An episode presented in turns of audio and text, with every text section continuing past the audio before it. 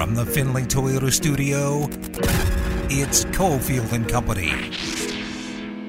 Brissett shotgun from inside the five at the four and a half. Takes the snap. Looking. He's got Cooper left corner. Caught it. Touchdown. Brissett underneath center.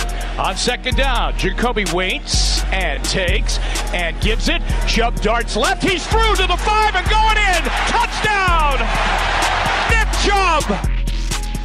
It's time for Cofield and Company with Steve Cofield on ESPN Las Vegas. All right, here we go. Five o'clock hour, big hour on the way. We got tickets to go see The Who, also Jeff Beck and Johnny Depp. So that's coming up this hour on Cofield and Company. Ari's running things. Adam Hill is here as the company, fresh off his trip for uh, New Orleans and the Raiders. He was in Saints Land, so we'll get a report on what New Orleans was like. But very busy day, very busy day around the National Football League. Uh, League. Things have changed clearly, right?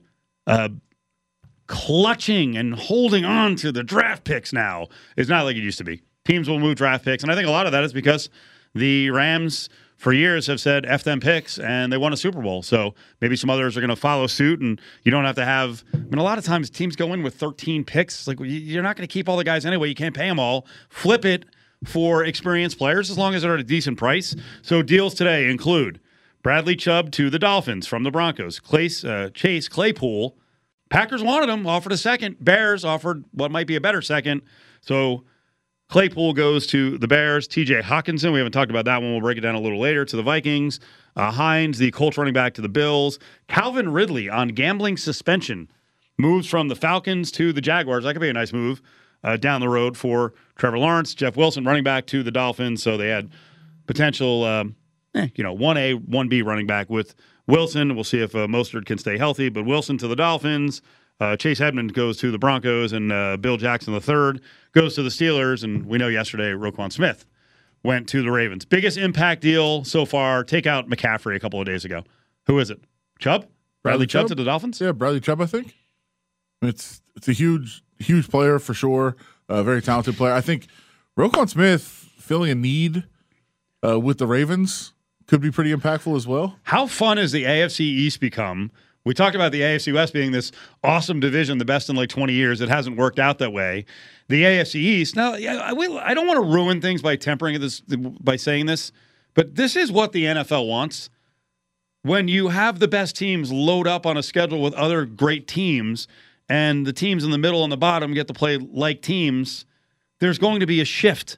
You know, there's going to be some downward movement, some upward movement, and like I think that's been the case with the Jets. Um, but here's the thing: it's been fun in the AFC East. Bills are awesome. I know you want to fight against that.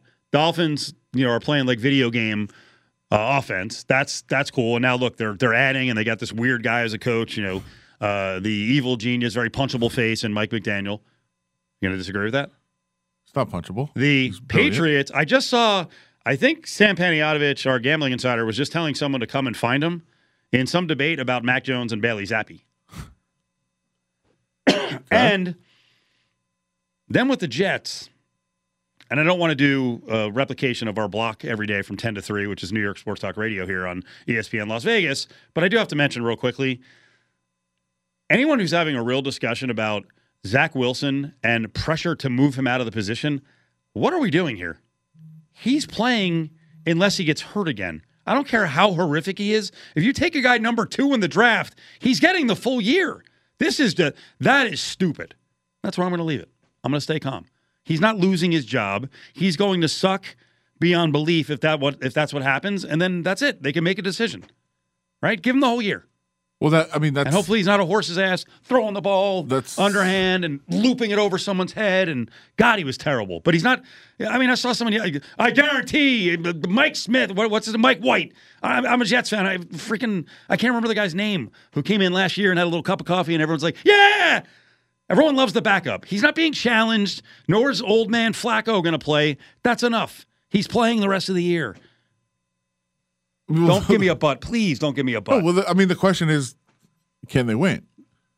Can they win what this year? Can they win Who this year? cares? Well, I don't they care. because they were win- they were a contender, They're not. A, they were not a contender. right? They never were. On, you know pa- that. on paper, they were. The standings would say they were a contender. Five and I two disagree. means nothing. They're they're still uh, building. They were ahead of schedule. They got a couple of wins that people didn't expect. You know, they they stepped into a they, the they stepped into a break. Yeah, they won a miracle game against the Browns. They step into a break, sort of created by them with Bridgewater, but then you know they get Skylar Diggin Thompson, whatever his name is, right? He gets to play. They and the, the Packer game that that that gets fluky. Like, don't lose sight of the mission here. You take a guy number two in the draft. He's going to play. Stop. Yeah, I mean, unless they've made the determination that they're done and they're moving on. But would you? Is it? Would that be a smart move? If you invest a number two pick in a guy, and he was hurt to start the year and had an incomplete season a year ago, he gets this year to play. All right. I, I hope no one in that organization is like nine or ten wins. I mean, we're right there. You're not. You're Right. not. Yeah, I, I would kind of agree with that. I I just think it's it's whether they believe there's any future at all for Zach Wilson. And if they do, then he has to play. He- He's got a future. He's just got to stop playing like a horse's ass and throwing the ball around. The, the issue they're going to have is other players, and that's something to, to weigh in. I mean, did you did you, you saw the highlight of Garrett Wilson where he's wide open and then Wilson just fires it to the defense and Wilson just starts punching the air and I would I mean you can't hear him, but I would uh-huh. imagine screaming. Like if the other players are like, I can't play with this dude anymore. Garrett, you're a rookie. Relax, okay? It's all part of the mission. Breece Sure. Hall went down with a torn ACL. It's all part of the mission. This is not this is not supposed to be the year. Let the guy develop. If he doesn't develop, you know, you gave him a bunch of weapons, you move on. Right? I, I, I would, I, you. will tell you right now, I would love nothing than he listen, they he he plays well, they win 9 or 10 games. Okay. He sucks ass. I hope they lose every single game left and they're in the derby to get Stroud or Bryce Young or whoever is deemed to be the guy. Sure. They they already screwed themselves by winning too many games early. Well, that's happened a lot in the NFL. Well, what what's up is down and what down is up. I mean, this is what are the Seahawks doing? Yeah. Stop. Yeah. Five and three now. Now they can't turn back, and they've somehow they've manipulated the situation where Geno Smith is the freaking top ten quarterback. I don't even know what I'm watching. It's, it's wild. The league is wild. It's, it's there's The a lot of Texans and the. Lions are doing exactly what they need to do. The Lions have five thousand picks. They just got more picks with Hockenson. They're going to be in a perfect position to get one of these quarterbacks. And the Texans all along really don't want to win, and they've been close and they've been competitive to get positives, but don't win games. It's brilliant. They're doing it right. Those teams are doing it correctly, Yes. and other teams are not. But but in, in terms of the Jets thing, it, it that's the decision that has to be made is do they ever think that Zach Wilson is going to be anything? And if I don't they think do, we know yet. Right, but if they do, then you have to keep playing. He has to play. You have to make the if they make the decision he's not, then he's done. The- but the ti- if, and if, if as they've long as there's if- any chance, If they've made that decision already, they're wrong. They haven't seen enough. Unless I'm missing something off the field and the uh, the milf doinking is out of control and he's distracted. That, I mean, that could be something I don't know about. sure. He's not focused. It's a hotbed of milfs in, in the uh, New Jersey, New York area. regardless of outcomes, regardless of how he plays, he is the quarterback until they decide they're never going to use him as the quarterback in the future. So this guy across the way is almost impossible to talk with outside of the show anymore. Like you can't get him via text. I was I was like jonesing for my New Orleans fix, right? I uh, I couldn't go to New Orleans this year. I was going October, take like five days. Love New Orleans. And I was so jealous last week when you, I think on Friday or maybe even Saturday morning, I started texting you and I'm like, what's going on? Where are you? Where are you? It was Saturday. Where are you staying? Like, what's coming up tonight? And then you answered and then you were like, uh, terrible weather. And then I looked up, it was like tornado chance. I'm like, it's New Orleans. Go out, risk it. Come on. Well, not during the, during, can- during the day you- was you, a. You can always duck into a building. I posted it on. I posted a story on windy? Instagram. People were freaking out. Yeah. It was bad. I mean, it was it was brutal, brutal on Saturday afternoon, and then it cleared up. Saturday night was So give me the highlights of the trip because it wasn't the game. Uh, no, just walking Bourbon Street on both Saturday and Sunday night, and last night Yeah. before my flight. Yeah. Um, just the just the complete chaos. And a couple of my coworkers uh, had never kind of done that Really? before, and uh, we're kind of just blown away. Watch this. dor- the watch this dorkiness. What do you think of the street? They old, worked on it. They, they worked on it for like four years. No, they they repaved a lot of it. It's Oh, nice it's now. It's terrible. And I They got rid actually of a lot of the old kind of like broken up road and the cobblestone I- and crap. I made the nice. comment You can walk it before not break anybody your ankle. No, you can't. It's Bef- gross. Before anybody ever had a drink, I made that comment. I said, I said, the crazy part is there's probably people that fall down here all the time. Yeah. And people are like, look at this drunk guy. And like, no, it's because they stepped in a hole Yeah. and fell down. Like the streets are uneven. Well, It's- the rest, the sidewalks all around town, because uh, maybe not so much on Bourbon Street, but around town, they I don't know what what their public works is like or what their budgets are like, but they uh, the trees all grow into the sidewalk. So I'm like a nervous wreck when I go with the SO because the SO snapped her ankle last year, falling down. Don't want to embarrass her, but now I'm like, Yeah. be careful. I'm like, ah, crack, bump, watch it. She's like, all right, enough. It just it makes because the the the whole the beauty of New Orleans is just kind of walking around with a drink and people watching. It's Fremont Street essentially, uh, like here. But once you get lit, you could go down. Uh, My, I think my Even first, before. my first or second time there, um, I don't even remember this, but you might have been working as Mr. X over on the board on uh, Fox. Uh, no, you know what? It, actually, th- I think this was a Sportsman Radio no, uh, Network trip. It was. It was probably '99 or 2000. Is that the year that uh, I'm not going to go down that path? Anyway, I was with the Sports Pig, and you know, Pig was like a wee wobble. He would he could fall down very easily. He fell he fell multiple times. It's You're rough. just turn around. He's on all fours, like in front of a strip club. I'm like, I'm sorry, bro. It's just you got you got to watch yourself. And he, you know, he's trying to set the Jack Daniel shot record, which he was always, you know, 63 in a night, whatever it was. it's it's rough because you want to just walk around with a drink and just look at all the craziness in the cast, especially Halloween weekend, which was absolutely nuts. But you want to watch you want to watch the the street though. like you never know where you're going to step on a hole or a curb or an uneven piece of pavement. People are just falling down all over the place. It's great. It's it's awesome. Like I just love that aspect of it. Uh, it's just such it's such a great time Good. just to be out. Halloween, what was it like? So many costumes. No one loves Halloween more than New Orleans. It's great. It's so crazy. They, it's and the streets are all decorated. The the houses go crazy. Well, our, our favorite thing, and uh, if you, I think if uh, if we have uh, Paul on the show from ESPN any anytime in the future, uh, we had we there was a, there was signs everywhere of saying there's this costume contest, not like at a particular establishment, just in general. There were signs all over the Bourbon Street costume contest, like City Run, whatever. We're like.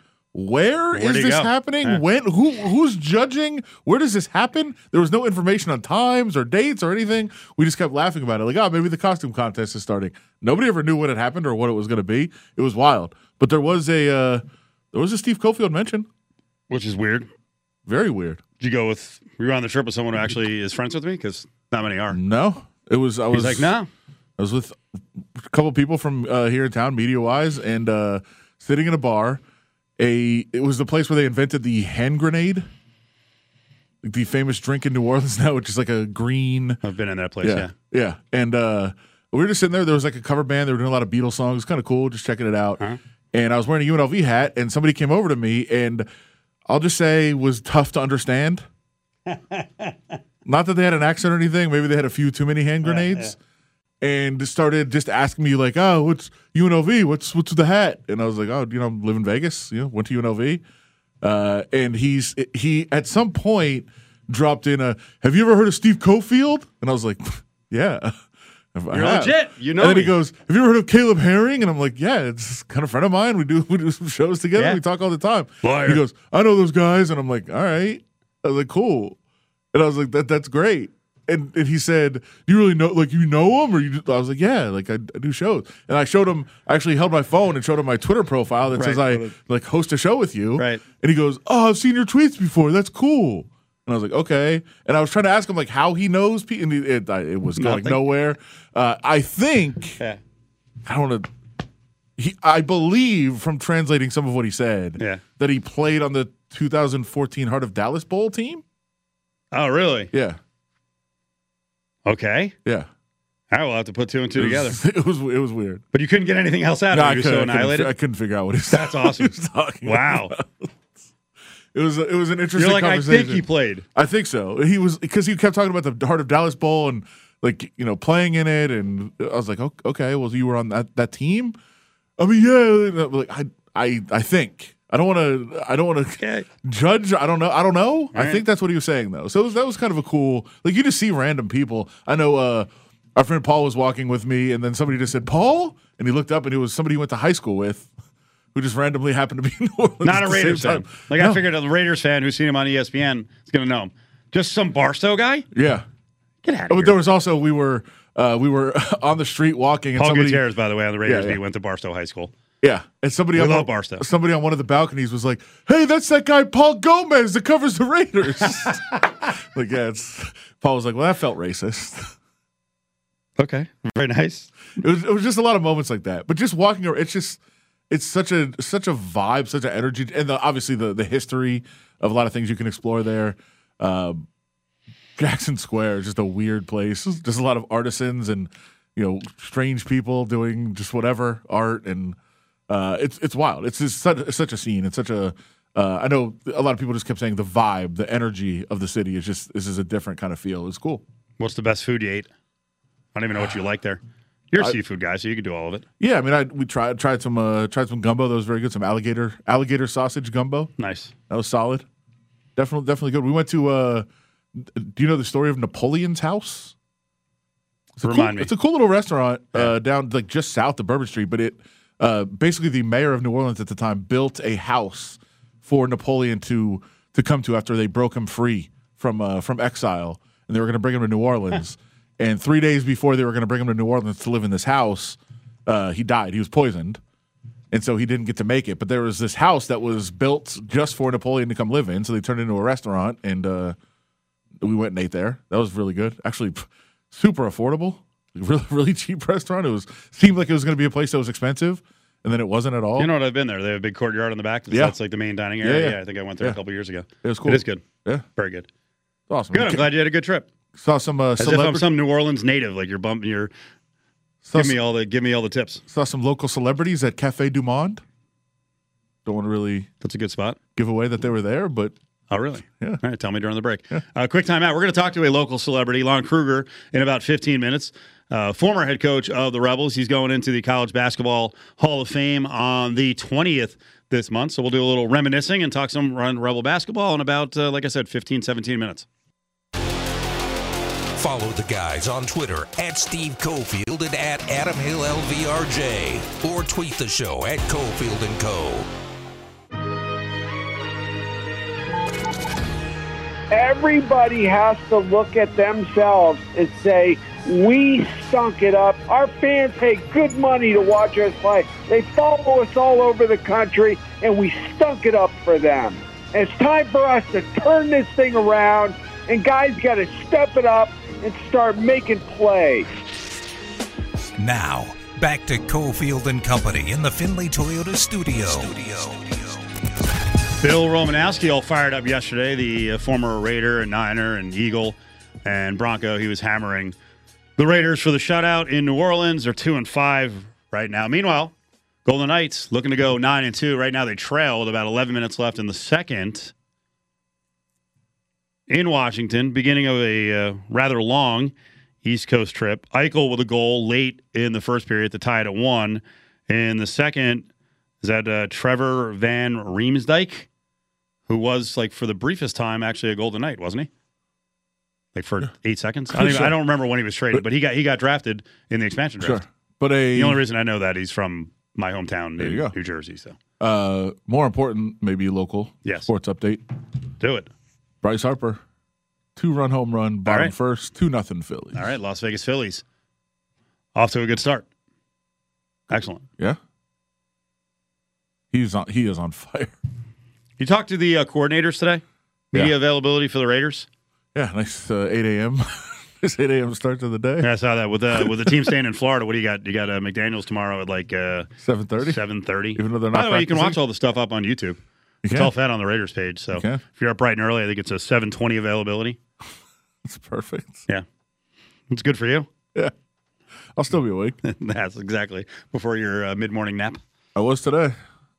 Stayed up, did the, did the availability, and then took a nap after. So I mean, I would think Lombardi would be the focal point this morning, right? You get shut out. Sure. What does that mean? Well, I mean, it, look, Lombardi. mean, I like, I know he doesn't call. He does, he's not really Yeah. calling the offense. It's McDaniels, Yeah. but his take would be kind of interesting on it. I think. Yeah, I mean, I my a couple things I'm working on this week uh, really are focused on first down efficiency, and so I got a couple questions in to him, and um, he, you know, he again, he's not the play caller, so it's different. He he doesn't have he doesn't have to answer to Right. you know why did you call this, why did you call that. He he's not calling it. He's just kind of the coordinator in title. Uh, but he is kind of, in, you know, he's there for concepts and, and that sort of thing. So uh, there's some things he can say, but he, there's not much he can say necessarily. It's not his offense. Can anyone explain why? I mean, Taysom Hill got 12 touches. The Rams gave Ronnie Rivers 12 touches. Josh Jacobs had 12 touches. after three straight games over 140 yards. And I, I keep hearing about early in the season and then yesterday, well, you know, game circumstances change those things. Uh, that Sunday game, things never felt like the Saints were going to blow them the hell out of the water. Run the ball. Yeah. I, I mean, keep feeding Josh Jacobs. Let, let's go. You weren't down 31 nothing in the second. Yeah. I, I mean, I feel like the, the part of it was they just weren't they weren't getting anything, and they got to the point where they just thought it wasn't going to happen. Uh, Josh Jacobs, I, I, talked to Josh after the ten game. carries. Yeah, you make a determination. That's it. Yeah, I, I talked to Josh after the game, and he just said he goes, "Look, I actually don't think we were blocking too bad." He's like, "I don't think I was." You know, not finding things. He's like, it just seemed like they were so over prepared for the run and over committed to the run that they just took it away. But but I mean, but think about that. They're overcommitted to the run. They took the run away, uh, but you can't find Davante Adams. Yeah, he's targeted five times. Well, they headed it to him, which did not work at all. No. I felt bad for him. As soon as he got the ball, he got smashed in the face. I know. Well, and then, and then that, that whole series, they're like, "All right, come on, let's get up off the deck. Fake punt." Okay, that's about as bad as it gets. Well, and, and the issue to me, and you know, Josh McDaniels didn't say this, but being there live, I felt like they called that play th- thinking, okay, there's three things that can happen. Either we pick up the first down, get a big play out of it, or we just pick up the first down, get a couple yards, or there's no gain and we just go for it on fourth and one. What they didn't prepare for was losing two yards and being fourth and three, Yep. and then being in a spot where oh now we have to punt, and they didn't want to give it the ball, so they panicked into a fake punt. It, it, it is to me what happened there, and it was just more of a result of having the outcome they absolutely did not expect on third down with that play, and having a split second to decide what to do, and then went fake punt, which was obviously not didn't work because even if it worked, there was a penalty and it wouldn't have counted. Uh, it was just that was a total mess, and that that that series right there to me, and then the, then the Saints get the ball and throw an obvious interception to Tre'von Moehrig, who steps out of bounds instead of securing it. Like those three plays right there were just such a massive swing in the game. 364 1100, caller 7364 1100. Tickets to see The Who. The Who hits back tour two nights coming up on the 4th and the 5th, just right around the corner. Got tickets to the Saturday show. Caller 7 364 1100, 364 1100. Get your tickets to The Who. It's Dolby Live, Park MGM, Ticketmaster.com is where you can get, uh, where you can get your tickets, Ticketmaster.com. But right now, free pair of tickets. Ari's got them. 364 1100 to go see The Who. Wednesdays, it's the Marcus Arroyo Radio Show at 6 p.m. right here on ESPN Las Vegas.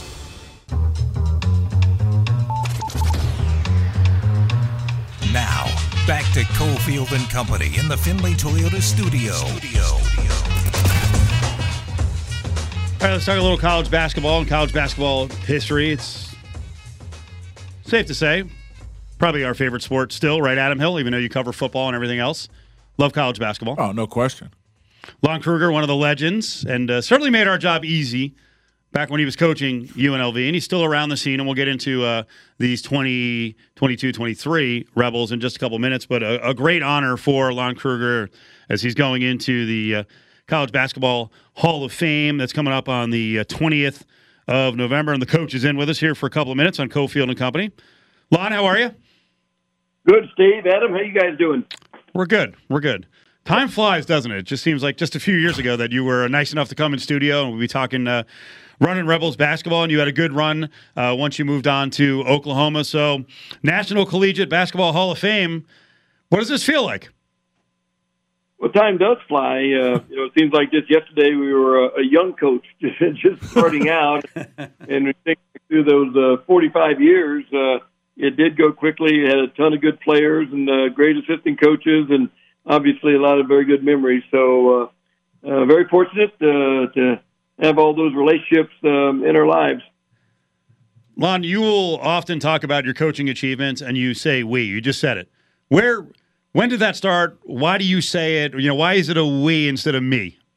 well, you know, quite honestly, uh, it, it goes back to the, the mom and dad. You know, and uh, we'd come home from school whenever we said I did this or I did that, it, it'd be all over that. They say who did it, Oh, wow. and uh, well, we did that. You know, our team. You know, so it really was a pet peeve of my dad's actually, and uh, it's always been we. And uh, and we talked. Uh, you know, obviously, we hopefully pass that on to our players a little bit, and uh, because it really uh, really is a team a team result. Coach, you've obviously accomplished so much, and you're you're getting a new honor all the time. But this one in particular is such a such a massive one. What does this mean to you? It's special. You know, it's not something you think about uh, when you start out coaching. Uh, when you get into it a while, uh, you know, you recognize others that have gone in to the Hall of Fame and uh, and respect uh, you know what they what they had accomplished, and and yet it's it's uh, you know in, in coaching more so than as a player even.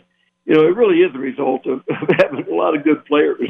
you know, because uh, there's no one ever gone into the Hall of Fame or anything else without having had a lot of good players. Maybe as a as a player, maybe you did something individually that stood out and, and appropriately so. But really, as a coach, it really is a result of a lot, a lot of guys playing playing pretty well. And you, you talk about some of the coaches that you've had, some of the players that have gone on to you know great things as players, great things as coaches.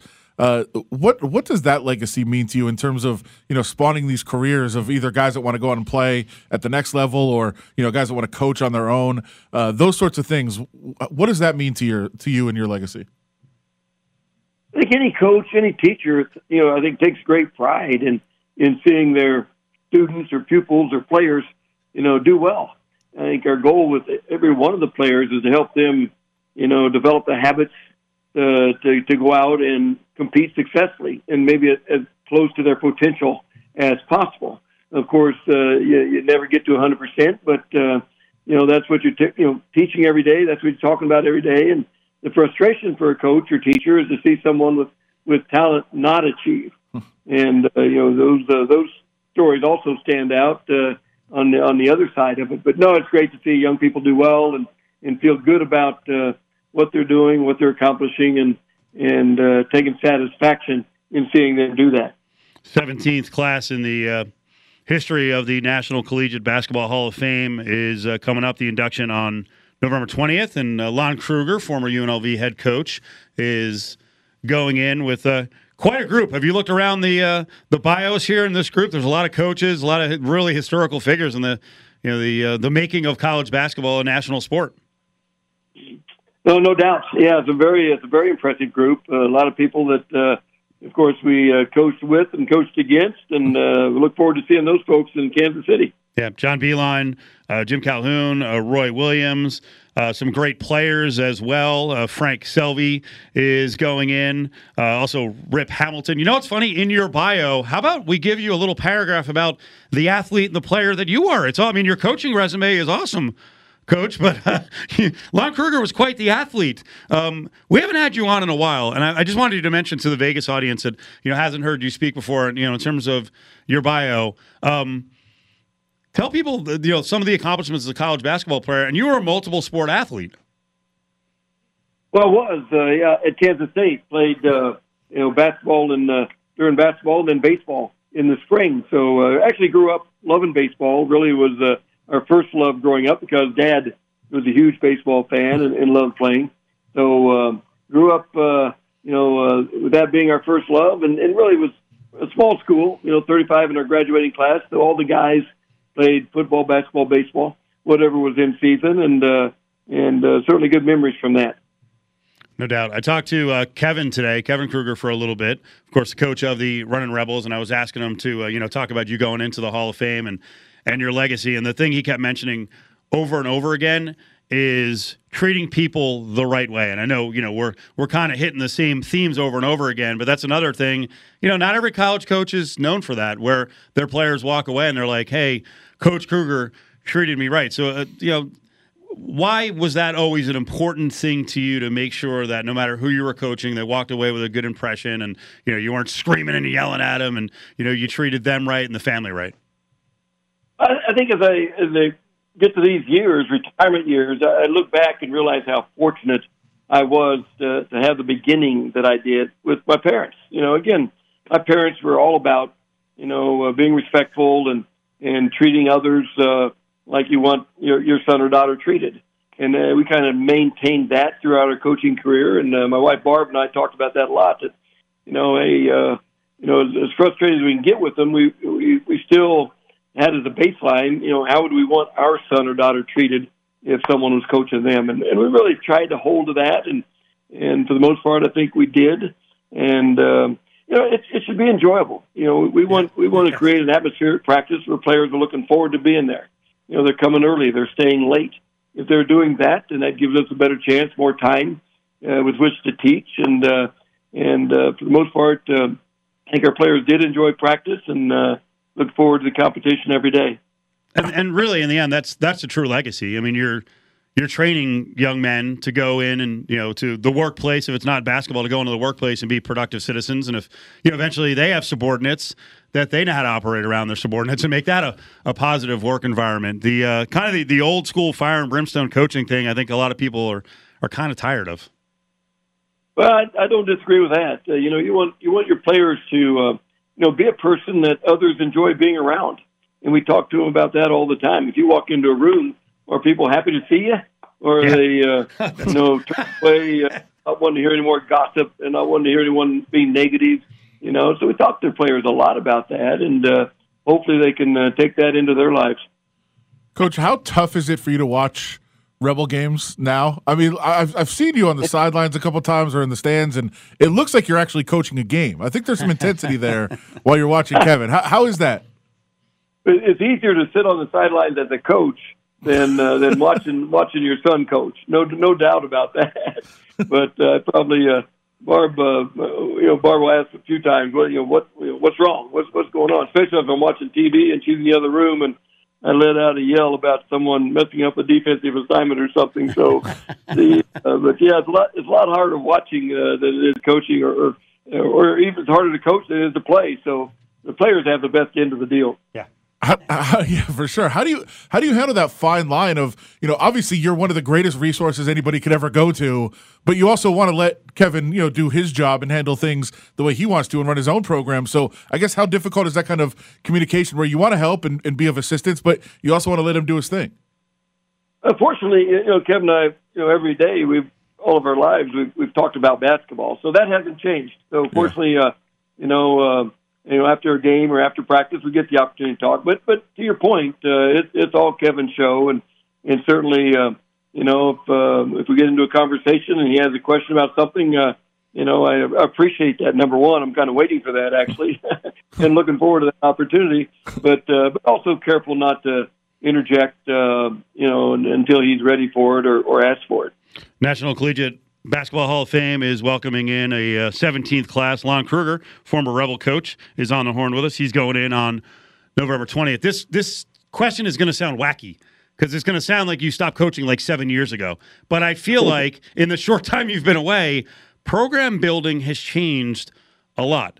Now maybe it's all going to correct itself here, but as you're watching this, what is the best way to build a program now with the transfer portal? Uh, you know, I, I think the notion is you want to kind of be old all the time, but does that mean you never bring in freshmen?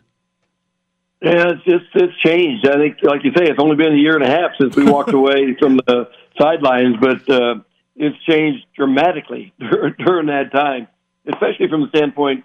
You know, it used to be, uh, and, and most gratifying thing was about the relationships and the loyalty that you have over a four or five year career with the guys, uh, and that I'm, I'm I'm afraid that, that that's just going to be very rare going forward because you know Kev had nine, I think, new players last year on his roster. This year he's got eight. Ne- Next year it'll be, you know, I, I think the average of roster turnover in the country will be greater than fifty percent.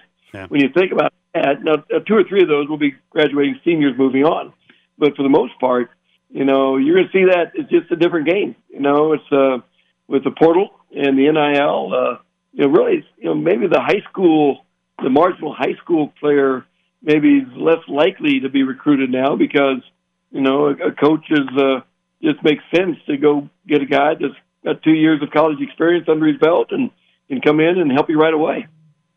And yet, having freshmen around is really interesting because you do have to nurture them, and maybe you got to do it even more. I saw after practice today a little uh, extra coaching by uh, Barret Peery, one of the assistants now, with Kevin and you know Keyshawn Hall. Um, because it's got to be tougher now than ever for freshmen because they've got that you know they've got that voice kind of outside the program saying hey you know you don't like it you're not happy don't stick it out um, so I think as coaches but it, it, in the end isn't that why you get into coaching right to to deal with all different types of players and their challenges Well, that's a big part of coaching. You know, absolutely. You know, if it was just the X's O's, everyone would uh, would be uh, you know feel great about that. But it's not. You know, it's so much about personalities. It's about confidence. It's about uh, helping a player through a, a period where he's not playing as well as he wants to. Uh, yeah, all those things are are huge in developing the chemistry in the locker room that you need to, to not only have a successful program but also to enjoy it each day. So uh, yeah, the freshmen, uh, you know, that uh, think they're going to step in and, and play a lot right away and have the same stats that they had as high school seniors. You know, uh, they're the ones that you know, high risk guys actually, because uh, the opportunity for frustration, all those voices in their head about you know, hey, you can go somewhere else, check it out. You know, it's uh, kind of an easy thing to do today. Is to to transfer as opposed to picking it out and, and earning your time. How's the golf game, Coach? Well, it's never as good as I'd like for it to be. You know, so I'm certainly uh, my golf season is certainly different now. It used to be uh, May to September, and uh, now when Kev had to put them up uh, a month ago, uh, I'm able to still get out there. So I don't mind that part of it for sure. Well, congrats on this. This is a great honor, and we're really looking forward to uh, you know checking out the uh, the ceremony. And thanks for giving us time today. And we'll see you soon because I see you out of practice all the time. Thank you so much. You bet. Thanks, Steve. Thanks, Adam. There he is, Lon Kruger, longtime coach of the Rebels, highly successful coach of the Rebels. Went on to Oklahoma, took them to a Final Four, his second Final Four, and wound up taking uh, a bevy of programs to the NCAA tournament at a bunch of different stops. And yeah, today at practice, uh, they were going hard. And then afterwards, I saw you know Keyshawn Hall and, and uh, Coach Peery were talking a little bit, and uh, and Kevin Kruger's you know he's I, I I try to chat with him as often as possible. Um, we've put out a lot of the stuff. You can go up to our uh, Learfield podcast page, and we've played a lot of the interviews and, and short clips. We'll have more this week um, about program building because what they're going through right now, I think, is what everyone's going through. Like, what do you actually want to do? Right? What do you do? What do you think? What? How do you think they should do it? I mean, I, I think you have to you have to be open to everything. Yep. Uh, I mean, I think you ideally want to have a couple of developmental guys and uh, mostly old guys playing, but then you know you might develop them for somebody else. Right. And What happens when the chance you have to developmental guys after a year are like, hey, I'm not I'm not seeing the light at the end of the tunnel. Like I don't Yeah. want to wait. I don't want to wait until year three and someone, you know, laterally is saying you, you come here, you play, Yeah, or and, just below, hey, you're going to play a lot. It's uh, tou- it- it's tough. and you feel like you've wasted that time then developing a player who then goes on to play well somewhere else, and then every day you're checking the box scores and like, God, that kid had 22 and eight. Like, we how could we not keep him around? But it's it's the risk you take. Yeah, this, this Hall of Fame class has uh, John Beilein, your guy, longtime uh, coach at Michigan, Jim Calhoun, Rip Hamilton, Larry Miller, Frank Selvy, Jimmy Walker was another great player at Providence back in the day, and then Roy Williams going in. And uh, I will guarantee everyone at that Hall of Fame ceremony will have about the same thing to say about Lon Kruger. And this is exactly what Kevin told me today. Kevin Kruger is the head coach now at UNLV. That um, the legacy is just the way he treats people. And we heard that all the time, right? When there were transfers coming in, because you know I was going to joke with Lon. Remember, he's one of the guys early on who took advantage of the senior transfer rule, which no one had really heard of. Like you graduate, you can go somewhere without sitting out a year. You know, back in the old days, you had to sit out. Now it's a free for all. Kevin was one of those guys who got to come right in. And I wanted to joke about Bo Ryan. Remember how pissed off Bo oh. Ryan was? Today we lost to a rule. yeah, we lost to Shut a up. rule. Old Shut grumpy up. Bo Ryan. Maybe he saw it was coming, Yeah, right? that's still one of the most preposterous press conferences I've ever watched. Want the skinny on UNLV football? Listen to the weekly UNLV All Access podcast with Cofield and Caleb Herring. A new episode drops each Thursday morning at UNLV All Access on Twitter. Cofield and Company presents Hey, hold on, hold on, hold on, hold on, hold on. Bag up, bag up. Grab Bag, Don't touch it. Don't even look at it. only on ESPN Las Vegas. Closing out this edition of Cofield and Company, Adam Hill is here. It's Steve Cofield, Ari as well. You can check out the archives of the show at lvsportsnetwork.com. We didn't finish up the Kyrie discussion. Kyrie Irving and retweeting, not promoting this movie with anti Semitic messages in it. Charles Barkley, according to Rachel Nichols, quoted as saying on Kyrie, quote, I think he should have been suspended. I think the NBA made a mistake. We have suspended and fined people for making homophobic slurs, and that was the right thing to do. Like if you insult the black community, you get suspended.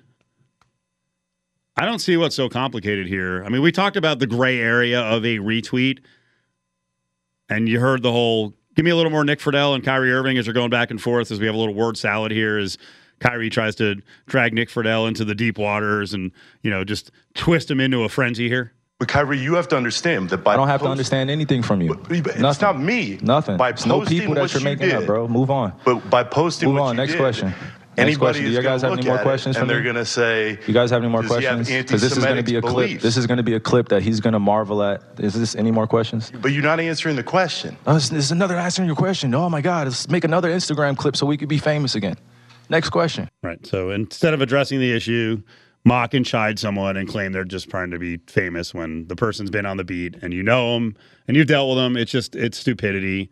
And as I pointed out in the first hour, unfortunately, we're we've all been subject to this all this nonsense, these political commercials, you know, with the redirecting and the over the top sensationalizing and clipping quotes and just we've now got a bunch of politicians, public servants that don't really serve us, but play these word salad games by redirecting and pointing fingers. It's just it's it's nonsense. And I suppose Kyrie, as he in part one of that clip, basically said, I I wasn't promoting the movie.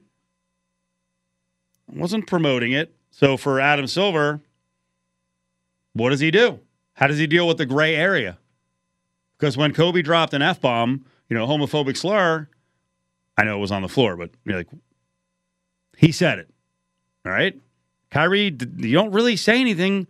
Truly, you're not, it's left open to interpretation. I can retweet lots of stuff. Doesn't mean I endorse it. I might be mocking on it, I just send it out with no comment. So you could be suspended. I suppose. That's why I, I just don't. Yeah, I, I don't think they should be getting involved. Um, I, I just don't think they are capable of setting a strict standard of here's what the rule is, here's what it's not. Uh, it's it's very tough to do, and, and I, you know, I just I don't think I, I don't love it. I, I don't like that it can be done. I don't like that players have a platform to say those things, but I also don't know that the league is capable of making those decisions. So it's I guess it's up to us to judge and up to teams to whether they want to sign somebody like that. Steve Nash is gone, by the way. Yeah. You missed that at the beginning of the show or during the day. Steve Nash is out as the Nets coach. I don't know if he walked, if he got fired.